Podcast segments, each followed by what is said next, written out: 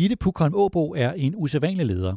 Hun taler åbent om sin ydmyghed, om sin sårbarhed og om sin introverthed som leder. Og om dengang hun som nyudnævnt topchef skrev et brev til sit fremtidige jeg, om at turde dele personlige, livsdefinerende oplevelser med hinanden i en ledergruppe. Og om at gå efter at ansætte ledere, der er så ledelsesmæssigt modne, at de tænker mere på fællesskabet end på sig selv. Og om at være så kompromilløs, at hun på under to år har udskiftet to tredjedele af sin ledelsesgruppe. Mit navn er Niels Lunde, chefredaktør på Børsen. I denne udgave af podcasten Topchefernes Strategi har jeg besøg af Gitte Pukholm Åbro, som er topchef for 5.000 mennesker. GN Hearing hører til GN Store Nord-familien, hvor GN Hearing laver høreapparater, og GN Audio laver headsets. Optagelsen er en redigeret og forkortet udgave af min samtale med Gitte Pukholm Åbro i Børsen Executive Club. Vi talte også om forretning, men her fokuserer vi på den del af samtalen, der handlede om ledelse og om Gitte Pukholm Åbo som leder. Gitte, det er jo anden gang, du er i Executive Club, og øh, du var her første gang for fem år siden. Og jeg kan huske, at dengang, da mødet skulle starte, det var ligesom vi sidder nu, da mødet skulle starte, så sagde du til mig, Niels, når øh, mødet her er færdigt, gider du så ikke give mig feedback på, hvordan jeg klarede det? Og øh, det var jeg helt målløs over. Det er der aldrig nogen topchef, der har spurgt mig om før. Hvorfor spurgte du om det? Jamen det spurgte jeg om, fordi at, øh, jeg er sådan meget bevidst om øh, hele tiden at gøre mig umage for at blive bedre. Øh, jeg tror, det er ret vigtigt, når man står i, øh, i spidsen af en virksomhed, at øh, ligesom man hele tiden arbejder med at gøre virksomheden bedre, øh, så skal jeg også gøre mig selv bedre, fordi ellers så ender jeg med at blive en flaskehals for, øh, for virksomhedens udvikling. Og man kan sige, øh, jeg er jo også opmærksom på, når man sidder som chef i en virksomhed, så det er måske ikke så stort et incitament for medarbejderne til sådan at sparke døren ind og sige, hey, det du lavede i dag var virkelig dårligt, og det kunne du altså godt have gjort bedre. Øh, hvorimod øh, man kan sige, øh, der har vi jo en anden relation, så, så derfor var jeg sådan ret øh, overbevist om, at du vil give mig noget ærligt og konstruktiv feedback, ja. som jeg virkelig kunne bruge til noget. Men hvorfor er du den eneste, der har spurgt mig om det, tror du? Ja, det er jo et interessant spørgsmål. Jamen, jeg tror, at øh, det der, jo, det, der jo sker, når man beder et andet menneske om feedback og, og gør det ærligt, det er jo også, at, øh, at man måske viser en sårbarhed. Øh, og der kan man sige, i, øh, i den rolle, øh, man har som topchef, så er det jo ikke altid øh, måske optimalt at vise den sårbarhed. Så det, det skal man jo også ligesom sådan turde. Ja, fordi du gav et interview til os her øh, forleden dag til vores journalist øh, Joachim Preis Nielsen, hvor du taler om ydmyghed og også introverthed. Det vil sige, at man kan godt være chef for 5.000 mennesker, og alligevel øh, åbent erkende, at man har en ret ydmyg tilgang til sig selv og det, man laver. Ja, det mener jeg da bestemt. Jamen, jeg ved godt, det er et latterligt spørgsmål, men det var, når jeg ser andre topchefer, så er det ikke lige det signal, øh, de sender. Man kan jo sagtens være øh, ydmyg og, øh, og introvert. Introvert handler også i, i høj grad om, hvor man samler energi. Øh, og jeg samler energi ved at, øh, ved at have tid alene, hvor jeg kan tænke mig om. Øh, men det betyder jo ikke, at jeg ikke nyder at være sammen med andre mennesker. Det er jo ikke sådan sort-hvidt. Så selvfølgelig kan man være, være chef for mange mennesker stadig, fordi det skal jo ikke forveksles med, at man ikke har sine meningers mod, eller sådan en overbevisning, som man står fast på. Det kan man godt have, selvom man er, man er ydmyg og opmærksom på, at øh, man også selv har forbedringsområder. Så jeg tror, at de to ting kan godt gå hånd i hånd. Du, havde jo hos Leo, du var hos Leo Pharma i rigtig mange år, og Leo Pharma er en virksomhed, som hjælper mennesker med, der har psoriasis. Og i den rolle havde du en meget stor autenticitet. Altså du var nærmest øh, Leo Pharma, øh, og en stor troværdighed i den position. Og så valgte du at skifte til en anden virksomhed. Kan man godt tage den autenticitet med sig over i en helt anden virksomhed? Øh, det er rigtigt. Jeg var, øh, jeg var faktisk 27 år i Leo. så ja, det blev jo nærmest øh, øh, mit liv på den måde. Men, øh, men man kan sige, at det, der er vigtigt for mig, uanset om det er en bestyrelsespost, eller det er sådan et operativt job, som jeg har i GN, og havde i Leve, jamen så er det vigtigt for mig, at jeg sådan 100% kan stå inde for de produkter, øh, og det værdisæt, der er i virksomheden. Og det jeg egentlig gør for at sådan afprøve mig selv på, om jeg kan det, øh, så laver jeg det, som jeg kalder mortesten. Altså vil jeg anbefale de produkter, vi havde i Leve, eller nu har jeg GN til min mor. Og, og, øh, og der kan jeg bare sige 100% ja. Øh, især faktisk med GN, fordi min mor har et høreapparat fra GN. Men altså det at ligesom tage det helt ind er ret vigtigt i forhold til, at, øh, at jeg med overbevisning kan sige, øh, det vi står for, øh, det, det, det står jeg 100% bag. Inden du kom dertil, så skal jeg også lige nå at spørge om, hvorfor var det egentlig, du stoppede i Leve? Fordi du valgte jo selv at stoppe. Altså først stoppede du, og så opstod muligheden. Det var ikke sådan, du blev headhunted til Nej. fra det direkte. Du valgte selv først at stoppe i Leo Pharma. Ja. Hvorfor?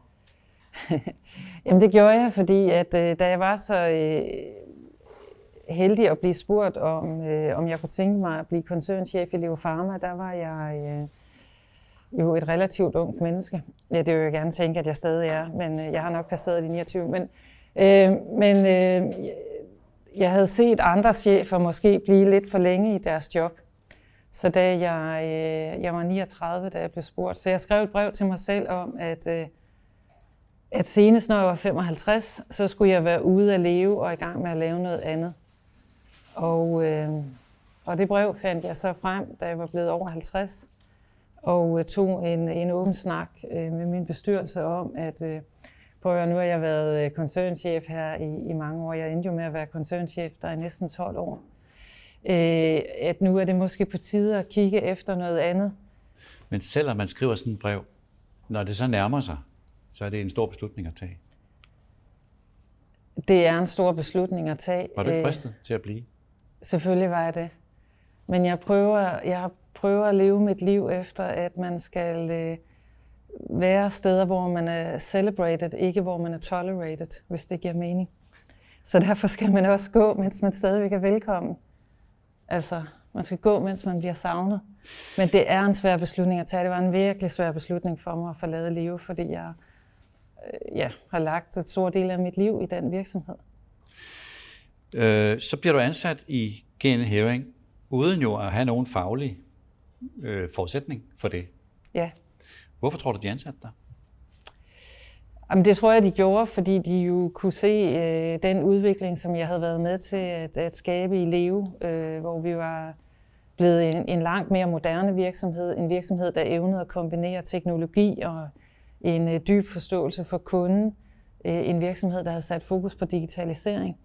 Øh, så det tror jeg var, kan man sige, de egenskaber, der gjorde, at, øh, at de også så mig som kandidat til at være chef i GN Hearing. Men det er fordi, når jeg, spørger, når jeg lige sådan tænker efter, øh, og prøver sådan at finde eksempler på det samme, altså at en CEO, en topchef er gået fra en virksomhed til en fagligt helt anden virksomhed, så kan jeg faktisk ikke lige huske det.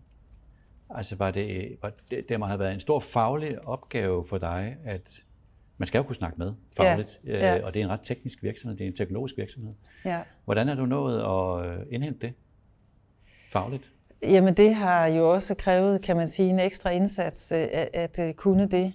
Øh, så dels har der selvfølgelig været nogle lektier, jeg skulle læse op på, men jeg gjorde også det, at jeg bad nogle af mine, mine dygtige medarbejdere i RD og mine kollegaer i RD om at lave sådan en, jeg vil kalde den høreapparatundervisning, så hvor jeg simpelthen gik i skole, var jeg lige ved at sige, en gang om ugen.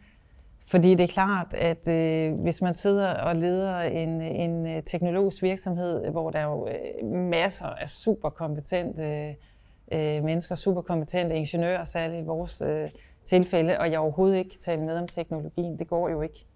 Så det er klart, at der må jeg gøre en ekstra indsats for at kunne det. Så du har læst op på det. Simpelthen. Gitte, en anden ting, det her med at sætte det rigtige hold, Ja. er jo øh, noget, som alle dine kollegaer også taler om hele tiden, at det er, blevet, at det, at det er vigtigt. Øh, og jeg, min iagttagelse er, at det er som om, det er blevet endnu mere vigtigt. Altså, når vi har øh, dine kollegaer på besøg her, så er det, jeg, jeg tolker dem lidt sådan, at de er blevet endnu mere sådan kompromilløse Ja. i det der. Altså, de bliver mere utålmodige. De vil have det rigtige hold, de vil have de rigtige mennesker, de rigtige kompetencer til den opgave, der er lige nu. Og hvis ikke, så, så skiller de sig af med folk og ansætter dem i en kortere eller længere periode, og så ud igen. Kan du genkende det? Jamen det kan jeg godt. Altså jeg tror i hvert fald en af de læringer, jeg har med mig, det er, at, øh, at når man har brug for at lave et, et skifte, øh, selvom det så er en af ens øh, nære ledelseskollegaer, jamen så er man simpelthen øh, nødt til at få det gjort. Altså selvfølgelig skal man give folk en chance for at, at øh, ændre på de ting, der er. Øh, men ellers øh, så skal man få det gjort. Fordi at, øh, man har jo ikke kun ansvaret for, kan man sige, den kollega, man har jo ansvaret for alle de medarbejdere og hele virksomheden. Man taler også om, Gitte, det her med, at en nyt tiltrådt øh, topchef sætter sit eget hold. Og det har du faktisk også gjort. Jamen det har jeg. Jeg har skiftet øh, cirka to tredjedele af mit ledelsesteam. Så den kompromilløshed, man ser hos andre topchefer, den har du faktisk også selv? Den har jeg også selv, og det er selvfølgelig øh, det er jo også noget, jeg er blevet dygtigere til undervejs. Øh, når jeg kigger tilbage i den tid, jeg var i live, burde jeg måske have skiftet øh, nogle af mine ledelseskollegaer hurtigere, end jeg gjorde. Så det er også en ledelsesmæssig erfaring, du har selv gjort dig, at, at, at den, det syn på, at man, hvis man er i tvivl, så bør man gøre det i stedet for at lade tiden gå. Den har du gjort dig hos live. Jamen det er afgørende for, at man får de øh, resultater, man gerne vil have, øh, og, og får den fremgang i virksomheden, man gerne vil have, at man, øh, kan man sige, sætter hensyn til det først, øh, frem for til ens øh, tætte relation til sine kollega. Når du sætter sådan et hold, ud over faglige kompetencer, og udover at du taler om, øh, at du også forsøger at se på de menneskelige øh, egenskaber hos folk, så er der yderligere det med, at du forsøger at jagtage hvor er de den enkelte henne i sit forløb? Ja, fordi at, øh, jeg, jeg har set det, eller jeg synes at se det, at øh, over tid, øh, så sker der det, at det går fra, at man måske er sådan er kompetitiv og er optaget af sin egen succes, til man, man egentlig, når man har bevist sig selv, bliver meget bedre til at være optaget af andre menneskers succes og, og give tilbage. Og øh, det er klart, at et team fungerer bedre, hvis man har flere på teamet, der er nået dertil i deres ledelsesmæssige modenhed. At det ikke kun handler om dem selv, men det faktisk handler om at give tilbage og gøre, gøre andre gode. Når du så har sammensat en ledelse, ja. øh, en ledergruppe, med mennesker, som jeg gætter på er forholdsvis forskellige, det er jo op i tiden, man skal være divers. øh, hvordan, hvordan får du sådan en gruppe til at spille sammen? Både fagligt og, og socialt? Jamen, når jeg øh, nu har haft fornøjelsen af at sætte mit nye team i GN, så er jeg selvfølgelig lagt vægt på, at vi har de bedst mulige faglige kompetencer øh, inden for deres respektive områder. Men jeg lægger altså også vægt på sådan nogle grundlæggende ting omkring det værdisæt, folk bringer med sig. Og en ting, det er det her med at være en teamspiller. Øh, en anden ting er at have den her obsession omkring kunden. I mit ledelsesteam, der har vi øh, til hver eneste ledermøde øh, en kunde med. Øh, eller det vil i hvert fald sige, at vi har sådan afsat en stol til, øh, til Inga, som vi kalder vores øh, høreapparatsbruger. Og, øh, og det betyder så, at hver gang vi tager en beslutning, så, så spørger vi lige, øh, hvad vil Inga egentlig synes om det her? Og nogle gange så synes Inga måske, at vi bruger lidt for meget tid på at diskutere sådan internt øh, byråkrati, om den afdeling nu arbejder sammen med den afdeling, og det er ikke særlig værdiskabende for hende. Og den tredje ting er, at man både sådan kærer sig om dagen i dag, men også om dagen i morgen, for det er ret vigtigt i en topledelse, at man, man mestrer begge dele. Øh, og det her med at være en teamspiller, det tager jeg faktisk derhen, at øh, øh de fleste på det niveau er jo optaget af deres egen succes. Sådan er det. Men øh, de skal være lige så optaget af deres kollegaers succes. Og hvis, jeg, hvis ikke de kan det, så, så skal de ikke sidde på mit team. Hvordan, hvordan, hvordan screener man det? Altså, hvordan kan man nå at opdage det, før man omsætter og ansætter en? Øh, altså, det er det jo ikke sådan... Øh, det er jo ikke sådan her, at de checklisten, og så men når man har en samtale med folk, så kan man jo godt høre, hvordan de taler om andre mennesker. Øh, om det betyder faktisk noget for dem, at andre lykkes, eller det mest handler om, at jeg har gjort, og jeg sagde, og jeg tænkte. Så der er jo masser af ting, man godt kan, kan øh, få et indtryk af. Så det er sådan en følelsesmæssig kompetence? Jeg vil sige, øh, jeg vil ærligt sige, at, at når, man, når jeg ansætter folk, øh, så kigger jeg jo selvfølgelig CV'et, at det skal jo være på plads, det er ikke det. Men jeg lytter også til min mavefornemmelse. Og hvis ikke den er rigtig, så er den bare ikke rigtig ligegyldig, hvad der står på CV'et. Og du fortalte mig her, før vi gik ind, at du har ansat en, en leder her for nylig, som du ikke har mødt Ja, på Det- grund af corona, ja, øh, som sidder i Singapore. ja. Hvordan, hvordan øh, løser man den opgave virtuelt? Jamen, det er jo også virkelig, virkelig svært, øh, fordi at, øh, selvfølgelig kan man godt mødes på Teams, men jeg tror også godt, at vi alle sammen ved, at der sker jo et eller andet, når man møder et andet menneske øh, fysisk, hvor man jo øh, bedre kan fornemme de her ting. Øh, så selvfølgelig har jeg jo lavet ekstra mange interviews her. Øh, også, øh,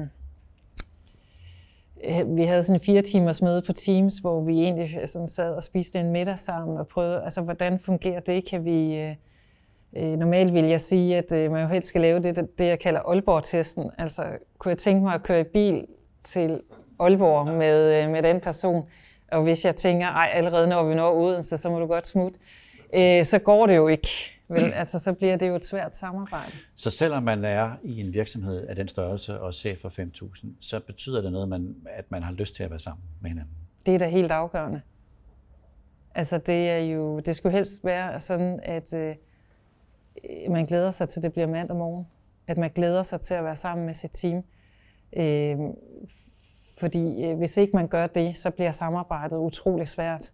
Og øh, at det at øh, drive en virksomhed til succes, det er jo ikke sådan en enkelt mands eller kvindes præstationer, det er altså team effort. Du nævnte for mig øh, på et tidspunkt, at det skal også være altså, at skabe en stemning på arbejdspladsen, så det er sjovt. Ja. Er, er humor et ledelsesværktøj? Helt sikkert. Altså, jeg tror, øh, det, er, det er afgørende. Øh, ja, både når det er svært, men selvfølgelig også når det ikke er svært. Men det er afgørende, øh, at man kan grine sammen. At det binder folk sammen. Øh, og, øh, og man kan selvfølgelig sige, når man, man som vi er et øh, globalt ledelsesteam med vidt forskellige baggrund og opvækst og, og kultur osv., så, øh, så, kan man, så skal man selvfølgelig nogle gange være... Det er jo ikke alt dansk humor, der fungerer lige godt. Øh, men, men jeg tror, at øh, der skal man så have modet alligevel til at gå derhen at, øh, og grine af nogle ting sammen, og måske også der vise den sårbarhed, for det binder altså folk sammen. Ja, fordi diversitet gætter på, det er jo det er jo sådan et modeord, men det er også blevet et vilkår. Det kan formentlig også ske en hæving i din Ja. ledelse. Du opsøger diversitet. Ja, det gør jeg. Fordi øh, jeg tror igen, altså en virksomhed, der leder, le, eller lever af innovation, øh, der er diversitet afgørende. Altså fordi diversiteten også afspejler en åbenhed i tankegangen. Og det er, det er helt vildt vigtigt. Og det er også vigtigt, at øh, hvis vi alle sammen tænker ens, så når vi også alt for hurtigt en konklusion, og får måske ikke øh, belyst tingene hele vejen rundt. Så det er ikke bare sådan en floskel. Det er faktisk reelt, at diversitet giver. Du undgår blinde vinkler. Du, øh, Ja. du får nye synspunkter. Det er faktisk en realitet. Jamen det, er, det, det tror jeg helt sikkert, der er. Jeg tror også, at der er jo lavet flere undersøgelser, der viser, at jo mere diversitet du har i din øh, ledelse, jo bedre præsterer virksomheden øh, over tid. Og det tror jeg skyldes de her ting, at du, du øh, undgår nogle af de blinde vinkler, og du måske øh, også får en bedre repræsentation i forhold til den kundegruppe, du servicerer. Øh, og jeg vil sige, noget af det, jeg selv er meget opmærksom på, det er, hvis vi i mit ledelsesteam lynhurtigt når til enighed. øh, det synes jeg faktisk ikke er så godt. Og så, øh, så beder jeg ofte en eller to om, altså jeg ved godt, du er enig, men fortæl mig lige, hvorfor, øh, altså kan du ikke lade som om til det næste møde, vi har, at der er du bare imod ligegyldigt, hvad nogen siger.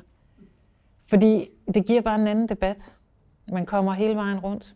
Det tager længere tid. Det tager længere tid, øh, men til gengæld, når man så, øh, så rykker man også hurtigere. Men når man skal lede en divers øh, organisation. Ja. altså vi havde besøg af for ikke så længe siden Jakob Aarup i ISS, det er jo en kæmpe stor, øh, en halv million. Altså han sagde jo øh, reelt set, han kan faktisk ikke fortælle en vittighed. Fordi risikoen for i en kultur, som han ikke, altså en helt anden kultur, at man, det, det bliver opfattet helt forkert. Altså det med at lede i en divers øh, ledelsesgruppe, får du ikke et mindre ledelsesrum, når du gør det. Altså der er simpelthen ting, du ikke kan sige. Det kan være humor, det kan være øh, andre ting, som man simpelthen bare, det er dårlig stil at sige det i en anden kultur. Du får et mindre rum at, at lede i. Øhm, jeg vil sige, det kræver en ekstra indsats for at komme hen i det rum, hvor man godt kan gøre det. Altså, det, der er jo en forskel på, om man, øh, på Town Hall med, med, med alle sine 5.000 medarbejdere. Der skal man selvfølgelig være varsom. Men i sin øh, tætte ledergruppe, altså jeg har en ledergruppe på 12 personer, øh, der har vi øh, for eksempel gjort, hvilket er enormt grænseoverskridende, men vi har gjort det, at vi har øh, øh, brugt, som vi kalder det code of arms, men vi virkelig fortæller, altså, hvad er det for nogle øh, oplevelser gennem mit liv, der har defineret mig. Og derfor øh, er vi kommet utroligt tæt på hinanden i løbet af kort tid. Øh, og det er jo sådan, øh, kan jo være sådan øh, dybe personlige ting. Øh, som, altså faktisk havde jeg øh, den oplevelse, at en af mine nye kollegaer her fortalte, at han øh, for nogle år siden mistede sin kone til kræft. Og tænkte, de medarbejdere, der er omkring ham, der arbejder sammen med ham i overvis, de vidste det ikke. Og det er klart, at man skal hen og turde øh, have den fortrolighed omkring hinanden i, i sit lederrum. Så kan man altså også godt komme med en vidtighed, der rammer lidt skævt. Men det vil sige, det, det deler I med hinanden ja. i, i en gruppe? Prøv at høre, vi er jo... Øh, jeg vil lige vil sige, at vi er i krig sammen, så mener jeg det jo ikke, fordi vi er jo ude på at gøre noget godt i verden. Øh, men for mig er det virkelig afgørende, at det her med, at min kollegas succes er lige så vigtigt som min egen, at det, at det er noget, vi mener. Og prøv at høre, det kan jeg ikke mene om et andet menneske, hvis ikke jeg kender øh, personen. Giv det lidt nysgerrig efter det, du lige fortalte før med din ledelsesgruppe. Altså, du, du har en ledelsesgruppe på 12. Ja. Du har øh, 12. Hvor meget investerer du af tid i at få sådan en gruppe til at fungere, om ikke ligefrem sådan socialt, så i hvert fald kollegialt, i forhold til tid, du bruger på sådan mere kommersielle øh, beslutninger? Øhm, jamen altså, man kan sige, øh, når vi kan øh, mødes, nu har vi jo mødtes meget virtuelt, men når vi kan mødes, så har vi altid en middag sammen som, øh, som det sociale rum. Ikke? Øhm, og så øh, kan man sige, at vi accelererer jo øh, nogle af de sociale ting. Øh, i, et, I et normalt social relation vil man jo ikke lige pludselig sige, prøv på en halv time at fortælle mig de mest personlige ting i dit liv. Sådan fungerer det jo ikke i et normalt venskab, men det, så vi accelererer det jo. Øh, så det er klart, at de forretningsmæssige ting fylder jo, øh, fylder jo mest øh, på agendaen. Det er der ingen tvivl om. Jeg tror bare ikke, at vi kan nå de bedste løsninger på de forretningsmæssige ting, hvis ikke vi har 100% tillid til hinanden. Så det kan godt være, at vi to er uenige om noget, men jeg ved, at vi begge to vil det samme. Vi vil ud og gøre en forskel for mennesker. Men nogle mennesker som dem i din ledergruppe, som jeg gætter på, er mennesker, som er erfarne, ambitiøse ledere, øh, konkurrencemindede. Hvordan reagerer de på, at du siger til dem, jeg synes, vi skal dele vigtige livsoplevelser med hinanden? Ja, så tænker de, hvor er hun mærkelig? Nej. så tænker jeg, jamen det, det er da en barriere, og for nogle er den barriere øh, høj. Øh, men det er, den jo, det er den også for mig selv, fordi at jeg er også selv et menneske, der egentlig er ret privat, og det ved de godt, og derfor øh, kan man sige, når jeg selv gør det, så, øh, så inspirerer det jo også dem til at gøre det. Gitte, tusind tak, fordi du vil være med i dag. Det er vi rigtig glade for. Det var denne udgave af podcasten Topchefernes Strategi.